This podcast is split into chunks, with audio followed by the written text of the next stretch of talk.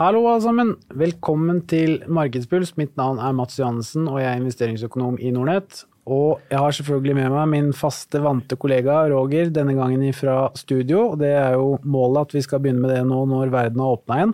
Ja, det er klart at jeg har en ordentlig dress på seg, så er jo studio plassen er vær. Ja, jeg tok på meg for det, vet du. Ja, og jeg kjører hettegenser. Kjører du Nordnett-dressen? kjører ja. du. Så, men selv om vi virker lett i sinns her, så er det jo noe annet ute i Europa og generelt i verden. Det er jo dypt tragisk det som skjer med denne innovasjon, invasjonen av Ukraina fra Russland.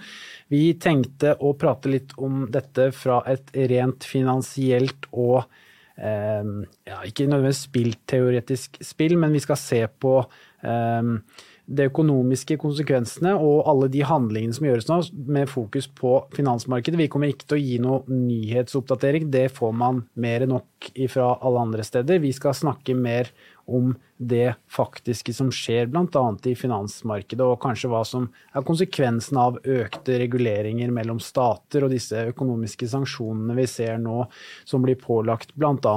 Russland.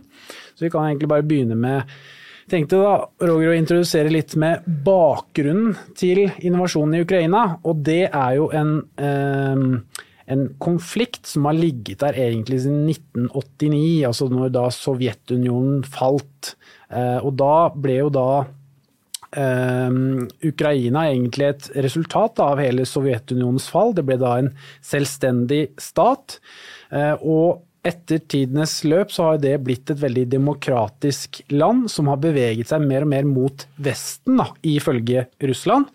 Eh, og det har jo selvfølgelig det russiske regimet ikke likt så veldig, for de ønsker jo da selvfølgelig å bygge et sterkt øst med Putin og sitt regime i, i, um, i fokus, mens eh, Ukraina har jo da Eh, hva skal jeg si, flørtet litt mer med de vestlige verdiene, demokratiske verdier, også hatt lyst til å blitt medlem av Nato, noe som også da Russland er veldig imot. Og um, selv om det da startet i 1989, uh, ved Berlinmurens fall, så har det siden egentlig 2014 ligget konflikter der latent. og Det startet jo da med Krimhalvøya og denne de Donbass-områdene da i i Ukraina, som da eh, Russland da har eh, kall det invadert og tatt eh, patent på. Da. Og alt dette her har da kulminert og vært økonomiske sanksjoner. Det har vært til dels ganske sterke ordvekslinger fra de forskjellige myndighetspersonene mellom landene. Og så har det da dessverre da kulminert nå i 2022 med at Russland da har valgt å gå til militære ja, militære steg og inno, hva heter det, invadere militært Ukraina. Så det er jo på en måte resultatet etter egentlig en over 30 års lang konflikt. da. Ja da, og det jeg, jeg vil si at som du sa innledningsvis, vi ønsker jo å prøve å se på hvilken effekter, konsekvenser, dette får for, eh, for investorene der ute. Og vi har jo eh, det jeg kan bidra med, Mats, i, i, i så henseende, så har jeg bare lyst til å eh, påpeke hva vi har snakket om tidligere. Eh, vi har vært innom dette her temaet om at vi kom fra ti år med tech-dominert verdensøkonomi. Og sånne tiår med tech-dominerte eh, eh, perioder, så har det ofte vært råvarene sin, sitt, eh, sitt tiår etterpå. Så, så, det ligger jo som i bak her. så Vi har alltid trodd at Oslo Børs har vært en veldig bra plass å være investert i så måte.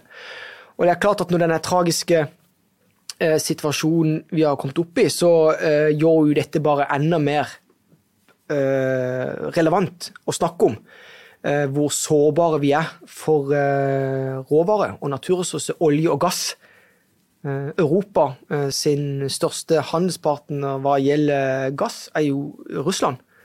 Og så next in line er jo Norge.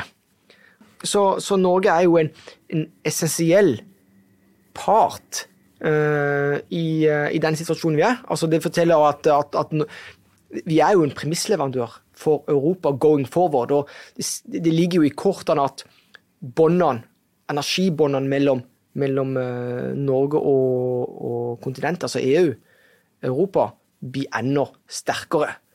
Eh, det er jo ofte det som er eh, Altså, negative hendelser er jo, er jo tragisk, altså, men, men, det som ofte skjer, det er jo det at, at bånd styrkes. Og så er det sånn at iallfall, ja, på godt og vondt så, så, så, er jo dette noe som da kommer til syne på, på, på børs nå. Oslo Børs er vinnerbørs globalt i år pga. nettopp dette her. Altså avhengigheten til Hvilken avhengighet vi har tatt til energi, olje og gass.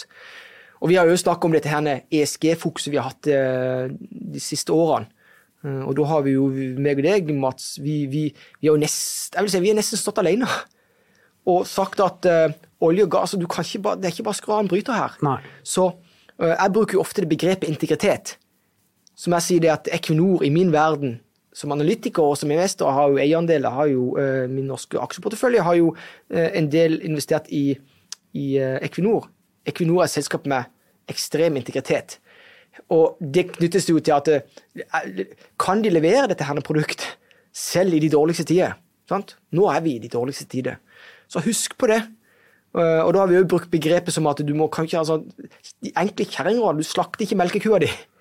Ja, vi har det. Du, du gjør ikke det. Sant? Så jeg syns det er viktig å bare påpeke sånne ting som vi har hatt som tema, gjennomgående tema når meg og deg har snakka om. Mm.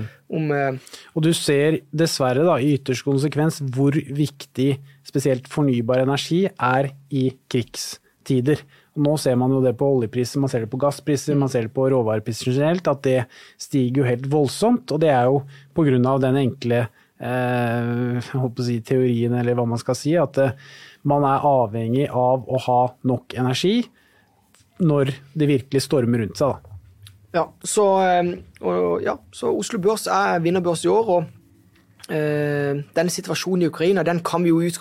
Når det først har kommet på det nivået det har kommet, så er det eh, så vi, vi, får bare håpe at til syvende og sist altså diplomatiet funker. Mm. Eh, og at det for guds skyld ikke eskalerer fra herifra. At det, det holdes på ja, det blir feil å si ordnede former, ja. men at man, men en, det ikke eskalerer til en større, ja. større, krig. Men enn så lenge så, det, så, så ryker det menneskeliv kontinuerlig. Og det er Dessverre. Vi, vi, dessverre, ja. Og Hvis vi ser på de sanksjonene da, som er gitt, som er mye av hovedfokuset vi skal ha her nå, eh, det er jo da at det har blitt et altså, unisont uh, sanksjonsregime mot Russland og Vladimir Putin og sitt regime, spesielt fra alle Nato-land, USA selvfølgelig, Europa og stort sett alle land i hele verden fordømmer jo dette med rette.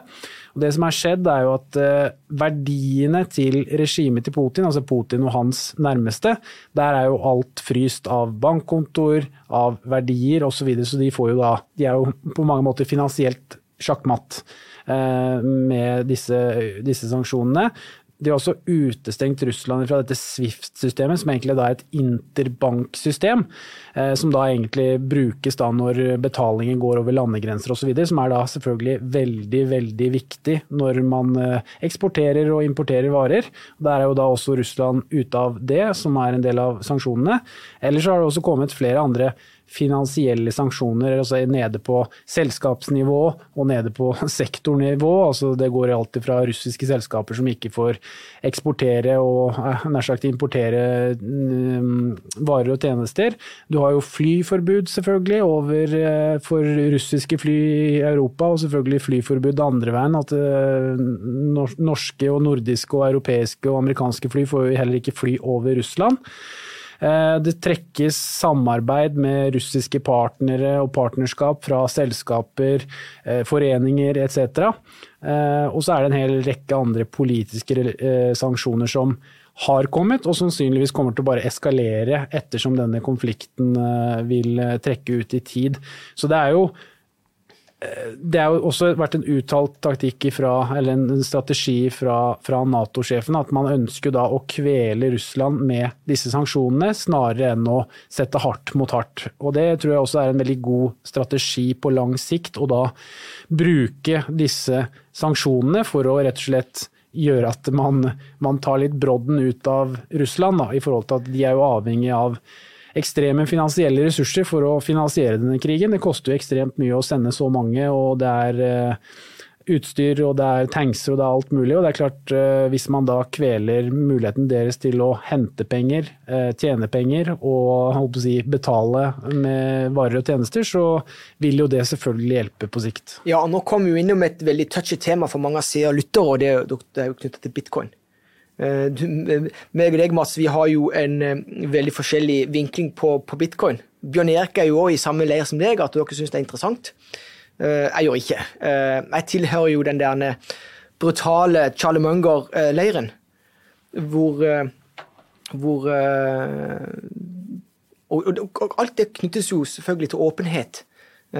og i, i denne situasjonen her, hvor Vesten i basically har muligheten til å slå ned på Russland og russisk økonomi, det er jo med å stenge de ute fra verdens betalingssystem. Vi er inne på det Swift. Eh, men nå ser vi det at eh, når eh, disse sanksjonene har blitt tredd i kraft, så begynner det jo å tyte ut i, i kryptovaluta. Sant? For at Og da er det Og, og det, det, ser vi at bitcoin og disse her stiger, stiger kraftig, og mye av det kan skyldes at, at, at at disse her oligarkene eller et eller annet sånt, kan, kan omgås sine sanksjoner og, og uh, få tilgang på sin uh, kapital likevel. Så her, her, skal, her skal en tenke på det er mye som skjer. At uh, det, det, er helt essensielt at, at betalingssystemet er jo bygd på tillit. Mm. Det er helt essensielt. Så alt det vi gjør, er jo tillit og integritet. Så, så hvis det er tilfellet dette her, at bitcoin er jo en måte, eller kryptovaluta er en måte for disse som blir nå eh, sanksjonert, til å omgå sanksjonene, så, eh, så, tror jeg det vil bli et veldig diskut, diskutert eh, fremover. Så, så, får vi bare se. Men, eh, men, eh, men, nok en gang tilbake til det på, for, for investorene sin del. Krig generelt er jo ikke bra. Det er inflasjonsskapende. Eh, ressursene blir jo brukt på å bygge militært eh, utstyr. Vi så jo nå at nå skal Europa eller Tyskland nå skal de plutselig øke spenninga kraftig på Et paradigmeskifte, egentlig. Etter ekstremt mange år med nedbygging, så er det nå ja. snakk om fra Tyskland sin side å egentlig mm. bygge opp. Og de har jo egentlig vært uh, i bresjen for å bygge ned, ja. gitt sin historie, selvfølgelig. Men nå fikk vi jo en tale fra han han kansleren også, at det var snakk om å, å, bygge opp. Da. Og det er jo på en måte nye toner man ser. Da. Og det er jo selvfølgelig en naturlig konsekvens, dessverre, av det som skjer nå. Men samtidig også så vil de også ha veldig mye å si for oss i investormarkedet. At mm. man vil da få et annet fokus ifra myndighetene. Kanskje at det blir typisk miljøfokus som har vært veldig fokus på nå, kanskje blir satt litt mer til side. Mm. Rett og slett fordi at man vil bygge opp industri, man vil bygge opp forsvar, eh, vern osv. Du, kanskje, Mats. Vi er helt sikre. Ja. Det kommer ja. det til å bli. Det blir satt på pause, og, og, og, da kommer de til å måtte omdefinere hva som basically er miljøvennlig og ikke. Uh, norsk gass, for eksempel, ikke vel, det har nødt til å bli klassifiseres i en helt annen kategori mm. enn det det er i dag. og for uh, du vet at før vi skal få uh, Det mest elementære det er jo lys og varme. Så, så, det kommer jo før mat, rett og slett. Så, så krisesituasjoner, det er da du egentlig ser hva du trenger, mm. og hva du skal, hva du skal uh, verne om. Eller så har vi jo besøk det blir jo en ny runde med, nå i, i det neste halvåret med selskapspresentasjon i studio her. og vi hadde vel besøk av Kongsberg Gruppen. Eh, det er ikke så lenge siden, men, men, eh, men, det er klart at når de kommer på besøk igjen, så, så vil jo dette være naturlige tema å, å, snakke om. Hvilken innvirkning det vil få på Kongsberg Gruppen uh, going forward. Mm, mm. Ja, det er um, på mange måter synd, men samtidig en naturlig konsekvens av det som skjer nå. Og så er det jo viser jo selvfølgelig også viktigheten av å hele tiden ha diplomati, da, og hele tiden ha muligheten til samtaler og at man løser ting diplomatisk. for da i ytterste konsekvens så skjer jo sånne ting som skjer nå, og det er jo ikke godt for noen. Nei. Det er verken godt for økonomien, ei heller selvfølgelig for de som er innbyggere i, i Ukraina og for mennesker generelt. Ja, for hvis du ser egentlig potensialet på Russland, verdens største land i areal, enormt med naturressurser. Sant? Så det er jo bare mismanagement over tid. Men potensialet til Russland er jo gigantisk. Uh, sånn at uh, Og det er klart at du må alltid Selv om det ser ille ut, så har du nødt til å kunne se framover. Det er alltid et eller annet lys igjen en tunnel. Uh, og diplomatiet har jo Det er jo menneskets største styrke. det er det at Men det er klart at sånn som akkurat nå, så ser jo det veldig farfetched ut. Men, men uh, Russland som, som land og område har jo enormt potensial. Men du er nødt til å ta, uh, gå i steg som andre har gått i tidligere, og også har vist seg å være veldig bra for den jevne innbygger. Du må få opp BNP per innbygger, altså levestandarden opp. Sånn at, sånn at, i denne situasjonen så er jo ikke Putin og hans nærmeste som lider, det er jo den jevne russer. Mm. hvor plutselig blir valutaen din halvert i verdi over natta. Du får kun tilgang på å importere mat til dobbel pris, ikke vel. Så det, mm. Dette er ikke Og hvordan gjør du det når du da har 50 redusert kjøpekraft, ikke sant. Ja. Så det, det er jo det er jo de tingene her som også er fatale selv for Russland. Da, altså, mm. da snakker vi om den, den jevne russer, mm. eh, som ikke er deltakende i det hele tatt, ja. og kanskje heller ikke vet nødvendigvis grunnen til at uh, det som skjer, skjer nå. Ja. Eh, så det er jo klart det er jo sånne type ting man må se på. Det har jo en, til syvende og sist igjen en, en konsekvens på den globale økonomien. Og så er det jo ved alle disse sanksjonene, flyforbud, ikke mulighet til å fri flyt med, av varer mellom land og kontinenter, så vil jo det også skape en enda større sånn logistikk-lag, som vi har hatt et problem med nå etter koronaen. ikke sant? Hvis du nå eh, kjører et skip fra Asia til Europa, så det må du jo passe deg litt i hvilke type havner og hvilke type farvann du beveger deg i òg. Det kan gjøre at du må ta lengre shippingruter, og det tyter jo til syvende og sist ut i inflasjon og mangel på varer og tjenester. Da. Jeg er usikker på akkurat det med Russland. Russland tror jeg langt fram i tid kan spille en helt uh, annen rolle hva går på, uh, på skipstrafikk. Altså det har noe med hvordan uh, forholdene er i nord, om det blir isfritt gjennom hele året. Det er vel den retninga det går i. Så Russland langt fram i tid kan, kan, kan, da basically kontrollere den mest effektive ruta av frakt av varer fra fra Europa til, til, Asia. Men jeg tror ikke vi er helt der ennå. Nei, og Nå tenkte jeg spesifikt på ja. pga. krigen og disse forbudene som skjer. da, eh, altså I forhold til det å, å drive normal supply-aktivitet rundt omkring. Det sier seg sjøl at hvis f.eks. olje- og gassprisene skulle bare ta helt av, så, så vet vi jo det. Da, da stopper jo verdensøkonomien opp. Eh, på godt og vondt. Og, og, da kommer vi i en situasjon der vi får hard landing. Mm. Og det, du er helt rett, det er ikke bra for noen. Så, så, så, så, får vi se. Vi liker ikke at det rasles med retorikk knytta til atomvåpen. Uh, og det er jo litt av grunnen til at det, det er jo kun et avskrekkende uh, konsept, basically. Sånn at Nato, det vet jo Putin og Russland, altså Nato vil jo ikke blande seg inn. Uh, for det at da, da har du gått over en grense. Så, men, men, enn så lenge så får vi bare ta tida til hjelp. Uh, gjøre det beste ut av det og stø, støtte opp. Det er jo det du må. Du må jo støtte Uansett situasjon, men du støtter i det er uh, invasjon eller uh, hvor, du, hvor, du, tråkker på andres grense, så, så, må du slå hardt ned. Og det er jo det vi ser nå, det er jo uten sidestykke i historien. Altså hvor både land, små som store, selskaper, små som store, har brutt sine bånd til, til, Russland over natta. Mm. Eh, det er helt ekstremt. Og du ser jo til og med IOC eh, Du kan si mye Endelig. fotball, Fifa, ikke vel? Ja. Hvor, hvor, hvor det, det, er jo ikke til å legge under stol, altså, hvor det er egentlig mye korrupsjon som har kommet til overflaten de siste årene. Til og med der har de måttet trekke i nødbremsen. Mm. Det er jo en styrke for verdenssamfunnet. Det er ikke tvil.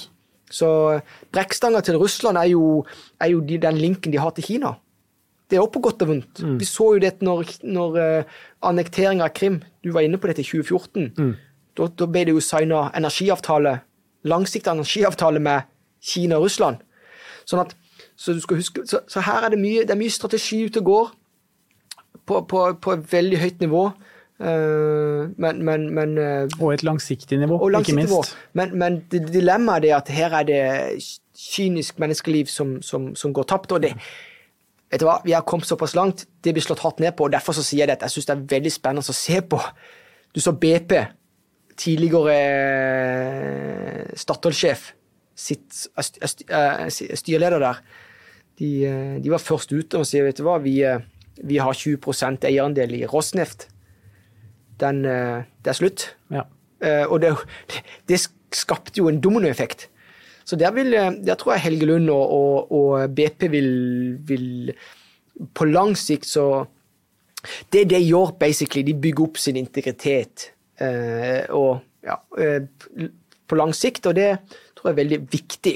Mm. Det, det, det, tror ikke er situasjonen for du skal nøle med hvilken beslutning du skal tas. Uh, Nei, da må du være knallhard og konsekvent. Ja. Det er jo ikke tvil om. Så, det, det med BP, Roger, er egentlig en fin cliffhanger til hva som har skjedd i finansmarkedet. Og her har jeg da en figur for de som følger oss på YouTube. og Det er jo da OCBX-en, selvfølgelig. Det er brentoljen, og det er SMP 500.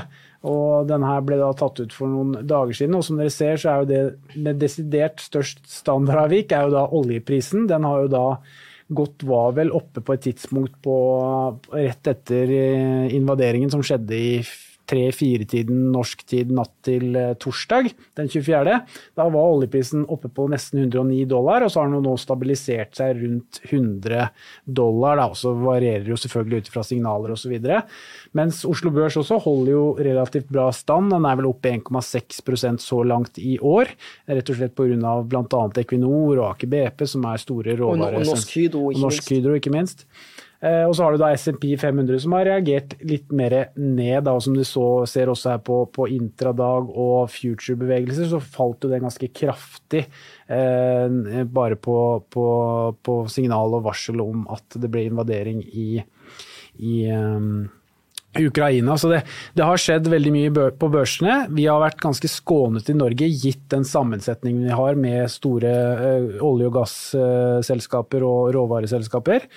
Eh, og så ser man jo da typisk på Nasdaq-børsen så har jo den trenden som man har sett nå egentlig hele år, eskalert. At vekstaksjer faller jo da, fordi man har eh, man har flyttet fokus over på energi og selvfølgelig inflasjonen som du snakker om. Krig er jo også veldig inflasjonsskapende, og det er jo noe vi sliter med fra før. Så det er mm. klart det er jo en double whammy sånn sett. Eh, og det ser man jo også på Nasdaq-indeksen som vel er ned 13-14% så langt i år. Eh, og så er det jo det vi var inne på litt tidligere, Roger, i forhold til dette med om det blir et nytt paradigmeskifte nå da i internasjonal politikk ifra å bygge ned forsvaret sitt til å bygge opp. Og det er klart, ut ifra de signalene vi har i dag, da, og ut ifra hva man har hørt fra Tyskland spesielt, så ligger det jo an til å være en, eh, en, tid der vi kommer til å ruste opp. Da. Det var jo Slutt. en tankegang som man eh, hørte om for mange, mange, mange, mange år siden. og Før min tid og før din tid også, men eh, det er kanskje nå kommet tilbake igjen. Da. Ja, det er helt klart. Dette, her er, dette er no-brainer å se på hvilken retning går. Altså, Nøytrale land er jo ikke nøytrale lenger. Altså, De sender våpen til Ukraina. Mm. Sveits de fryser kontoet til altså, ikke, så dette, Til og med Sveits, altså. Til og med, til og med Sveits. Så nok en gang bånd av styrke. Så det tror jeg er litt av Hvis du skal tenke ut ifra et strategisk ståsted, så, så i alle fall som investor, som er veldig opptatt av, så er det dette her Du skal alltid ha det margin of safety, altså du skal som, som investor. Uh, men for, uh, for Russlands del så kan det godt tenkes at, at, uh, at det de, er ikke kalkulert med at det har blitt en sånn unison offensiv mot, mot Russland for resten av verden. Nei. Uh, tror, tror, jeg. Og, og Nei, og så er det det der, det, det, jo, det, viser jo styrken av at vi har blitt en veldig global verden. Ja. Og jo, denne trenden har jo bare eskalert eh, i årene håper si, mm. fram til i dag. Da. Mm. Og det ser man jo i dag også, at selv land som da har tidligere ved andre verdenskrig, første verdenskrig ja. osv. vært nøytrale, nå da er solidarisk mm. med andre land mm. og slutter seg til en felles front da, ja. mot den angripende part. Og det er jo en styrke med globalismen, da. ikke bare nødvendigvis fri flyt av mennesker mennesker, varer og tjenester, men også dette at man har en koordinert samhandling mot de som gjør si, fellesskapet dumt. Da. Ja. Eller så kanskje det er flere som burde gjøre som Elon Musk. Altså Hvis du er veldig gira på mer landområde, er det ikke bare å starte.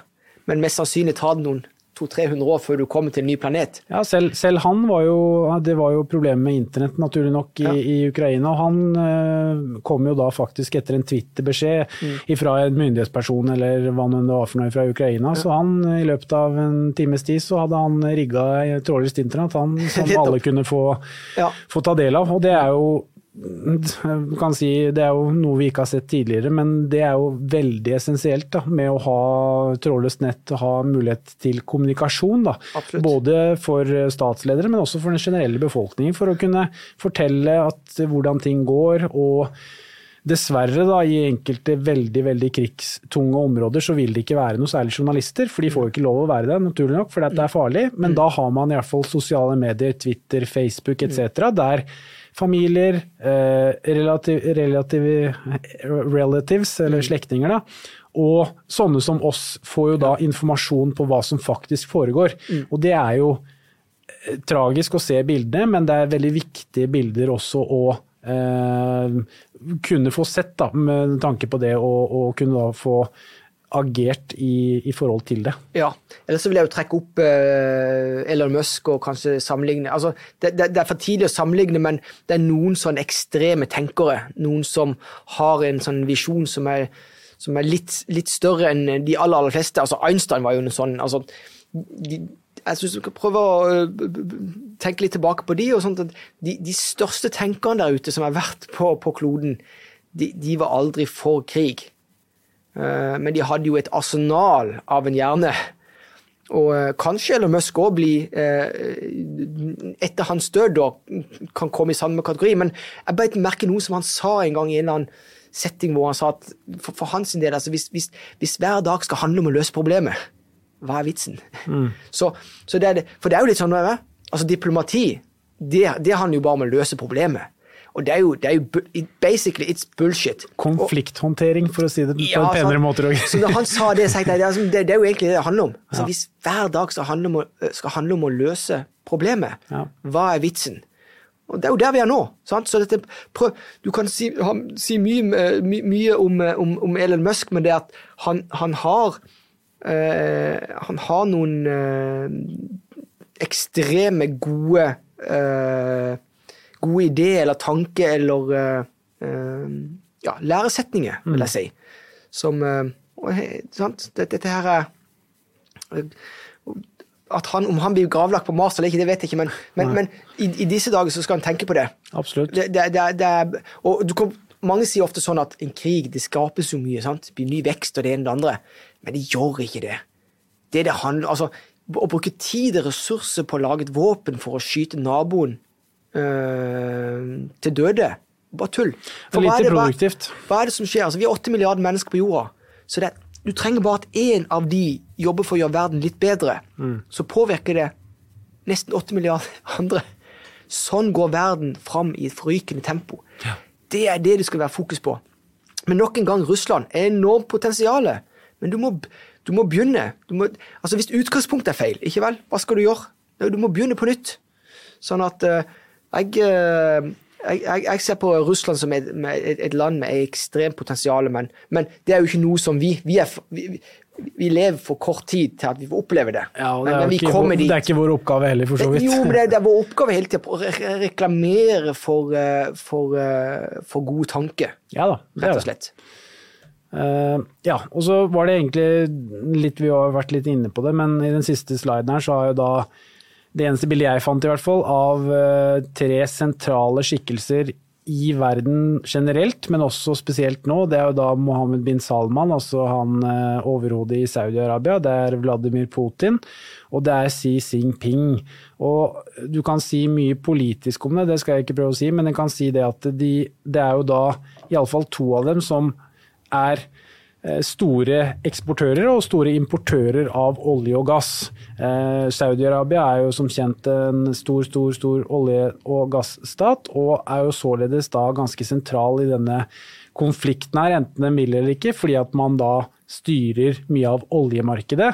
Og hva som eventuelt skjer nå ved en langvarig krig, kanskje til og med en eskalering av krigen. Hva vil da skje med oljeprisen, hva vil da skje med gassprisen osv.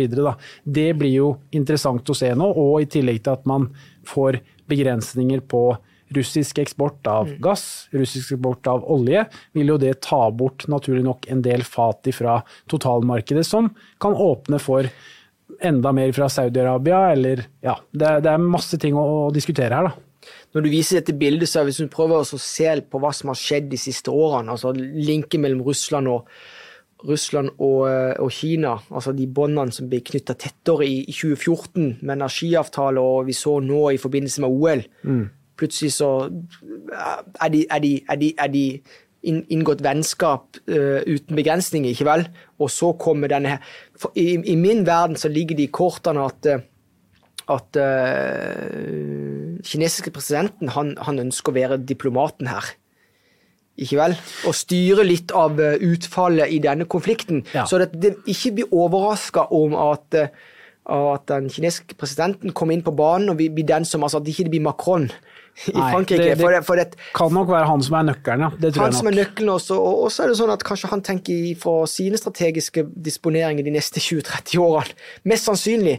For det at uh, For de er jo storebroren i øst, og et annet ting med, med dette bildet generelt er jo at dette er jo Østen, og Putin har jo beveget seg mer mot Østen enn mot Vesten. Og det er også litt av konflikten med Ukraina, som da har gått andre veien igjen. ikke sant? Så du har jo her da tre veldig, veldig Eh, betydningsfulle spillere i denne krigen, og selvfølgelig noe på lang sikt også. For som du har snakket om, Kina og Russland har jo da knyttet sterkere bånd etter 2014. men har, har Putin si, instruert uh, Xi Jinping om hva som kommer til å skje? Liker eventuelt Xi Jinping det som skjer? Og hvordan blir hans rolle framover? Klarer han å snakke Putin til fornuft, etc.? Det, er jo det, har types... det har ikke noe med det, men jeg bare ser, jeg ser bare, I min verden, jeg vet ikke om jeg har rett, men det, er jo de konturene jeg ser. Og jeg er jo en som prøver hardnakka å jobbe og tenke strategi som investor. Og da prøver jeg å se på hva som skal skje om ikke i morgen. Ikke om to år, men om åtte, ni, ti, elleve år. Uh, og, og, her, ligger det, her, ligger det, kanskje i kortene at, det, at, at den, hvis det er noen strategiske vinnere der ute, så, så, ligger det jo i kortene at det er Kina. Mm. Uh, fra, og, og, det er bare å se på hvor lavt Kina har ligget nå allerede i, i, i, i, denne konflikten. Og du må anta at de kommer til å få enda mer fremtredende rolle eh, framover. Mm. Ja, det er, det er, akkurat det som blir ja, interessant med dette her. Men eh, hvis man ser på det brede markedet, da, Roger. Hvis jeg stiller et spørsmål, det er jo vanskelig å svare på, men vi kan i hvert fall prate litt sånn tanke, gjøre litt tankevirksomhet rundt det. Hva tenker du om hvis dette her kommer til å denne krigen kommer til å vedvare, og hvordan tror du aksjemarkedet etter hvert kommer til å reagere på det? Tror du man kommer til å har det verste sjokket gitt seg, eller tror du at man kommer til å være veldig nyhetsdrevet ut ifra dag til dag hva som skjer? Ja, nå er det jo, det er jo frykt. Det er jo det alle sånne kriser har. Det handler om å spre frykt. Uh, og desinformasjon. Så dette her handler om Og det er jo litt av nøkkelen i, i, som investor, analytiker. Det er jo å sile informasjon du får. Kunne kjapt, in the blink of eye, altså droppe helt åpenbar desinformasjon. Eh, som, er, som, er, essensielt. Og det, det, det, tytes ut i alle mulige kanaler. Og, og veldig mye av det er, stemmer ikke, rett og slett. Sånn at Prøve å lære seg til det. Hvilken nyhetskilde hvilken skal du, skal du, skal du forholde deg til i, i, disse og da. Så det, det, det er en øvelse i, uh, uh, i seg sjøl. Jeg tror det er vanskeligere i dag, det er jo å holde store folkemengder for narr. Pga. sosiale medier, pga. internett, hele den biten der. Eh, men nok en gang, eh, alltid vær varsom hva du leser om. En ting er sikkert, i alle fall at når det går menneskeliv tapt, så har du gått over, gått over en grense. Mm. Og da er, det enk, da er det mye enklere. Du skal ikke være redd for å bryte dine prinsipper når ting handler om eksistensielle ting. Og Det er jo derfor vi ser det at nøytrale land nå har, eh, har uh, måttet steppe ut. For til syvende og sist, et samfunn som skal fungere effektivt, så må du være prinsippfast. Det må være institusjon du kan stole på, uavhengig av at det kommer en leder inn eller en ny regjering inn. Vi så jo òg, ta et eksempelvis i USA, klarte seg jo bra med Trump. Sant? Og, og vi så jo sant? Det er fordi at institusjonene i USA er, er robuste, sterke. Og det er de Institusjoner rundt om i verden blir stadig sterkere. Vi er jo heldige å ha, ha robuste institusjoner i de nordiske landene. Det, og det skal vi være pris, pris oss lykkelige for. Mm. Og det ser vi jo til, til, til gang i, som, som, investor. Altså Hvis du har plassert pengene dine i et land eller regioner hvor institusjonene ikke er robuste, så kan jo verdien din være borte over natta. Sant? Ta eksempel nå i, i, i Russland. Altså, ting er jo nesten nulla ut. Vi hadde det samme i Kina litt tidligere, vel, når de bestemte seg for at det var ingen som fikk tjene penger på skolegang. Så Nettopp. da falt jo alle disse edtech-selskapene 90-95% sånn over natta. Da. Og det er klart, det er jo veldig viktig, og det er jo kanskje noe man skal være eh, bevisst på også hvis man investerer da, i typisk eh, litt utenfor global indeks, for å si det på den måten, at man er mye i, i, i eh, utviklingsland, så er det er nok altså, Litt av grunnen til at det har vært på prisingsmultipler billigere, da, er rett og slett at du må diskontere inn en viss politisk eh, risiko der. Ja. Og det har man jo sett i, Vi har jo snakket om det flere ganger, Roger. Jeg har jo vist den der grafen min fra JP Morgan med pris bok og pris inntjening for alle, alle de forskjellige indeksene Mm. rundt omkring i verden. Og der ser man at russiske aksjer har jo handla på en multiple på rundt fem ganger eller noe, som Mm. matematisk er billig, men samtidig så er det jo en grunn til at det handler så lavt. ikke sant? Og det er jo nettopp for at man sitter da med så stor politisk risiko. Og det er jo ting man også må ta med inn som, som investor, at man må se på eh, si, hele økonomien og hvor åpen den er og hvor demokratisk det er, for at uh, institusjonene som du sier er, er eh, tydelige, og ikke minst at det er mulig å ha et langsiktig syn på ting og tang. At ikke ting kan skifte mening etter, fra en dag til en annen, da, som man gjerne har sett da i Kina og, og selvfølgelig nå i Russland. Men jeg tror det er veldig viktig, i alle fall på, på høyt nivå, altså, sånn, så skal du være rasjonell. Eh, og det, det samme gjelder som investor. Det, det, alt sier det at for den som ikke er rasjonell, det er jo han som taper penger eh, i aksjemarkedet, men òg i denne her Du skal ikke bli, du skal ikke bli paranoid. Eh, du skal se, det du skal se etter du skal, ikke, du skal, ikke, skal ikke kreve at en som har et annet syn eller politisk system enn deg sjøl, at, at det, er, det er Du skal se på du skal se på utviklingstrekk. Sant? Som du skal bli paranoid overfor Kina. Det mener du overhodet ikke skal bli. Men du skal se på utviklingstrekkene i det enkelte land. Og Det samme skal du gjøre for Norge. Hva er utviklingstrekkene i Norge? Hva er utviklingstrekkene i, uh, i EU? I USA? For det er på marginalen du skiller Clinton fra hveten. Og som investor så er det det som er greia. Husk, det er land, regioner, som utvikler seg i rett retning. Det er det som er hemmeligheten. Du skal ikke, du skal ikke over natta bli helt lik som deg sjøl. Ikke sikkert det, det, Så det, det, jeg, jeg mener at uh, en, en skal være rasjonell i krisesituasjoner er alfa og omega. Ikke bli paranoid. Alfa og omega. Men når det kommer til eksistensielle problemstillinger, veldig enkelt, da forlater du prinsippene dine. Ikke, ikke ellers. Så, så får vi se hvordan dette utvikler seg, men sånn, nå ser det mørkt ut. Men, men Ting kan snu fort, da. Ting kan, ting kan snu fort, og eh, ja, så eh, mennesker har jo ekstremt mange styrker der. Og i alle fall når du kommer til masse. Og nå ser vi det at Og det har jo menneskelig overlevelse bevist, at vi er jo Vi har jo en styrke med at man kommer jo til løsninger, Mm. og man kommer til eh, hva skal jeg til å si, konflikthåndterende prosesser. Ja. For Hvis ikke så hadde vi jo vært utrydda alle mann Ja, det det. eh, for lenge siden. Så det er jo en styrke i seg selv, og la oss håpe da at dette fortsetter, selv om det ser mørkt ut akkurat nå. Mm. Så da tror jeg vi avslutter denne litt triste sortien med i hvert fall at eh, vi har håp for menneskeligheten, og vi har troen på at ting skal ordne seg etter hvert. Det er i hvert fall eh, mine siste ord her. ja. Så da tror jeg vi sier tusen takk. Hjertelig takk for deg som hørte på, og deg som ser på, og så prates vi igjen neste uke. Ha det bra.